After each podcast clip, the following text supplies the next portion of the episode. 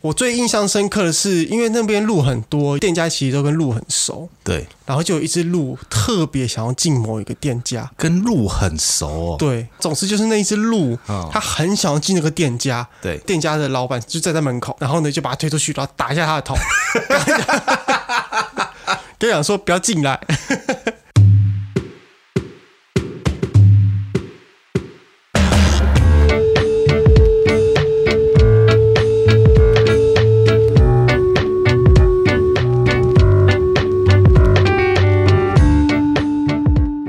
大家好，欢迎来到子杰的兄弟们，我是卫斯理。我是世鹏，这是一个以休闲为主的频道，我们会聊聊那些跟生活不太有关系的旧闻跟趣闻。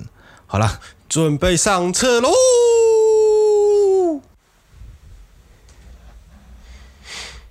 你有想好今天要聊什么吗？有哎、哇，糟糕了！是不是发现我们的聊天主题里面没有任何有趣的东西？嘿，怎么办？糟糕了，难产了！可是不行不行，我们上一集有讲一些错误的资讯，哦，对对对对对，然后我的女朋友非常的不开 心。来自日本的郑小姐，嘿嘿嘿 T A，她跟我说宫岛没有鹿饼，宫岛没有鹿饼，对，那宫岛有什么？宫岛有鹿，然后可以摸鹿的屁屁。说这个，你知道有一些动物啊，它们的屁屁的那边毛哈、都会长得特别的奇怪。是什么意思？你有看过柯基的屁股吗？柯基的屁股有啊对，，柯基的屁股那边通常那是全世界最性感的屁股。 为什么？为什么它是最性感的屁股？你可以跟我说明一下 吗？它天生走路就会扭屁股，这个我同意好，柯基确实天生走路就就会扭屁股。那它的性感点是在于它会扭屁股吗？而且很圆。它那个毛会特别蓬，对，就是会让你觉得说，哦，那边感觉很好 摸、哦。 鹿也差不多，看到鹿的屁股就想说，哎、屁股也去拍一下它好。会踹你吧？哎，还没有没有没有，然后鹿不会踹你。我那个时候，哎、我其实去了两次广岛，对，一次在二月份去的，啊、算是冬天；一次是九月份去的。对上次去看鹿，我忘记是二月份还是九月份了，反正就是摸鹿，啊对然后鹿被我摸得非常舒服。它很快乐。对，看来我有神之手。 我是， 对，别人是加藤鹰。啊，那你知道鹿的耳朵里面的毛叫什么吗？你说鹿茸吗？这个这个烂笑话还是不要再讲了，烂透了。对，他说宫岛那边没有鹿饼，但是我也不知道宫岛没有鹿饼之外有什么。我那个时候好像就是过去摸摸它而已。啊，我最印象深刻的是，因为那边鹿很多，店家其实都跟鹿很熟，对，然后就有一只鹿特别想要进某一个店家。跟鹿很熟哦，对，就像是我们家 seven 前面有一只狗一直坐在里面那种感觉一样。差不多差不多，就是你知道学校会有那种校狗嘛？，对，那你就是校狗，大家经过都会认识它，说：“哎，怎么又是你？”对呀、七八月份的时候，他就会自己走进 seven 里面，对然后我们 seven 的冷藏柜是开放的，对，所以冷气都会飘出来啊，他就会在直接啪躺在那边，然后就吹着他快乐的冷气，每次经过想说干真爽，你怎么过得这么爽？对， 哎呦好爽哦。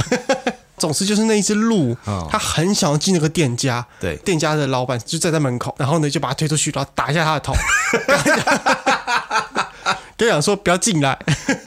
可是那个鹿还是没有领情，就它是哦是很热，是不是？还是它很饿？我不知道，我不知道那只鹿在想什么，反正它超想进去的。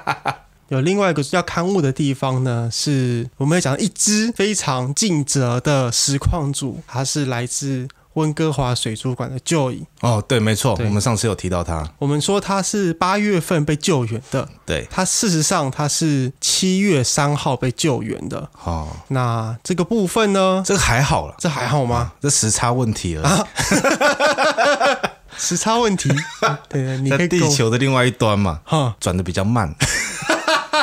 你说那边地吸引力比较重，所以时间的流动比较不一样。爱因斯坦的相对，像爱因斯坦的相对论，然后还有那个啦，牡蛎，牡蛎到底是怎么长的？对，牡蛎，我那个时候是说，就是他们它把就是会自己 自己长出来。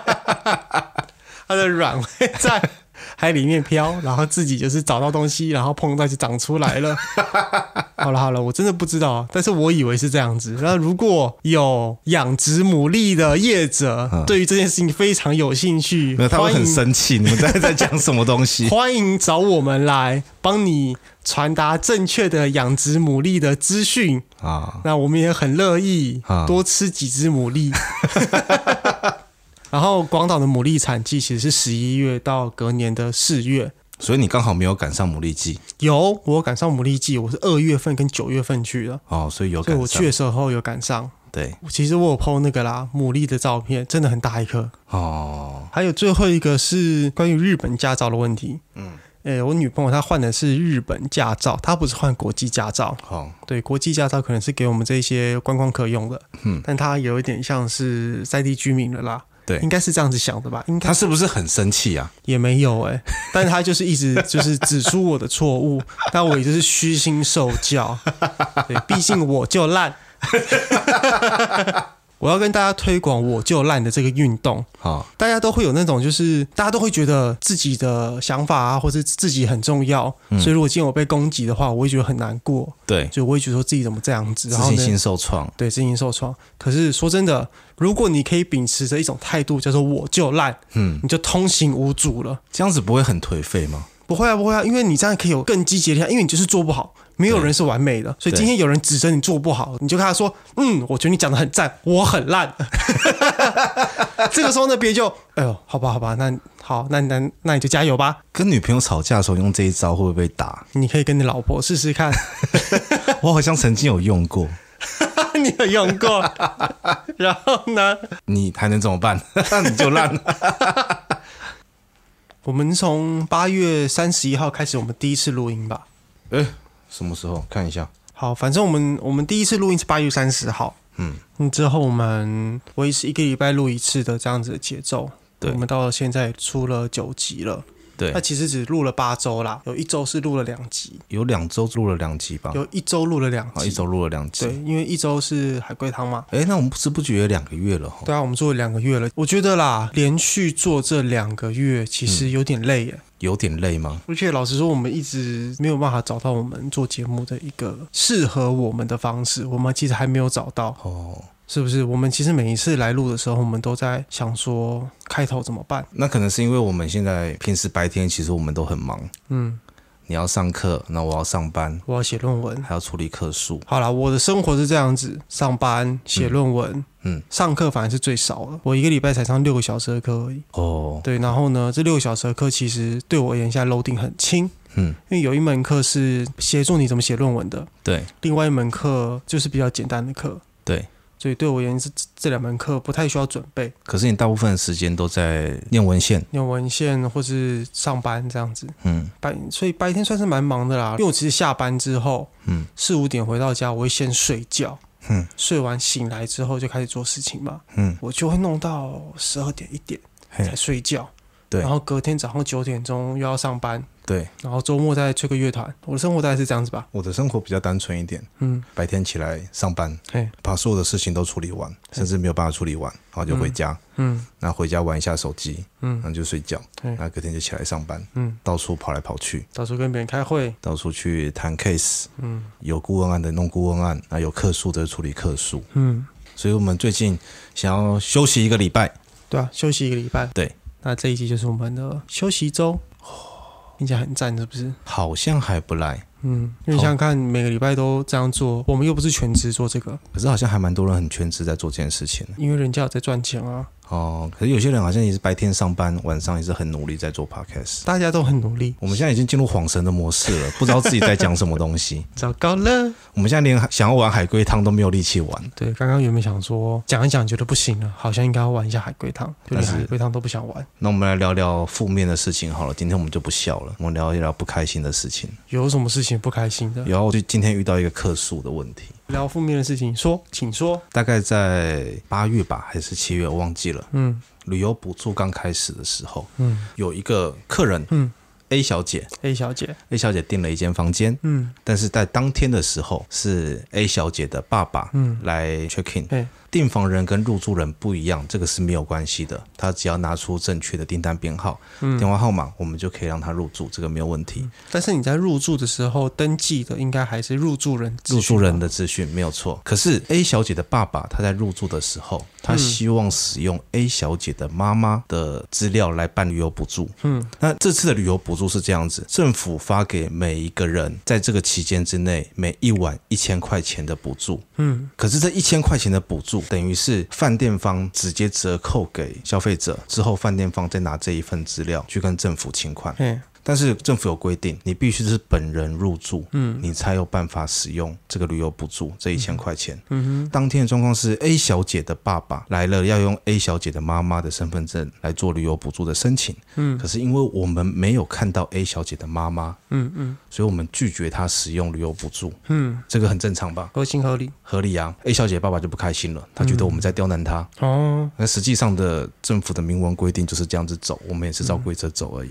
那 A 小姐爸爸就说：“那我不要了，对，嗯他要取消。嘿，照我们正常的交通部观光局发布的定型化契约，嗯，如果说是当天取消的话，嗯，饭店方有权收取全额的房费。他这个取消，他有讲说什么什么原因例外吗？基本上是饭店自己去决定。嗯，那底线是告诉你说，你可以，你可以收取全额，嗯，你可以不退它。嗯嗯它的原因是因为饭店的房间是有时效性的，嗯，我今天的房间这个点我给你了，嗯，我就不能卖给别人了。你今天不要，我也没有办法马上转手给别人。哦，今天过了，我也没有办法卖昨天的房间，嗯，所以我今天给你了，你说不要，那我没办法，我还是卖给你啊。无论你要不要，我都会卖给你，嗯，所以会收你全额的取消费。嗯哼，那他就不要了嘛，就离开了。